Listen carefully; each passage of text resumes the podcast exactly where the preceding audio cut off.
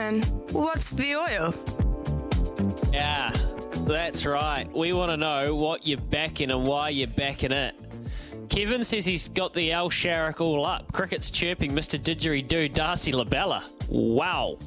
Fair enough. Uh, he's also reading the Peter Moody book. There's another text here around Sam Weatherley that we'll get to in a wee bit from Harrison. It's not a bad message, actually. Pac Man responded Brando top four, $3.30. Well, fair enough. You were asked, Pac Man. No one's going to knock your tip. Kind of, I don't think. Darcy Labella wins. Oh, trifecta was skewer for Mustang Valley. Roger. Okay, Okay, Roger, I don't hate it. Mick, you're tipping this uh, pretty nice filly of Stephen Marsh's Glamour Tycoon in race two. I will too, which is a lot of weight for a wee filly to carry, but man, her trial was pretty soft and she's got that good stakes company from last start, so a last preparation, and, and Michael McNab from a low barrier, so she would be hard to roll all things equal, right? Oh, no doubt. I mean, she's she's a a group horse and maybe a group one horse racing maiden. So there's a bit of talk for the two in the race, but not many horses win on debut and not many horses win on Saturday on debut.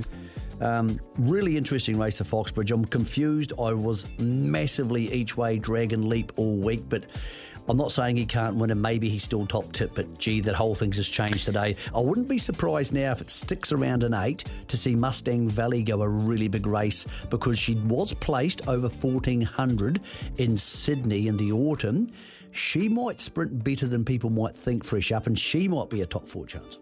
I totally agree. Mustang Valley is definitely in my numbers around that eight dollars fifty, two dollar eighty.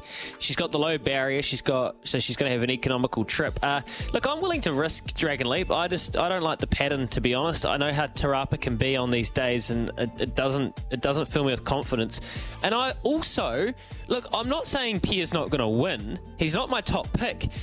But I just don't know in a race like this how like if he doesn't bound out of the gates, I, I don't know how easy it will be just to stroll around another sit outside the leader or get the lead or wrestle it. So for me, Darcy Labella is the each way play, taking Allan Sharrock on trust that he knows this mare as well as anybody and that he knows how to win this race. And he also knows what it takes to get a mare fit to win this race. So for me, it's Darcy Labella.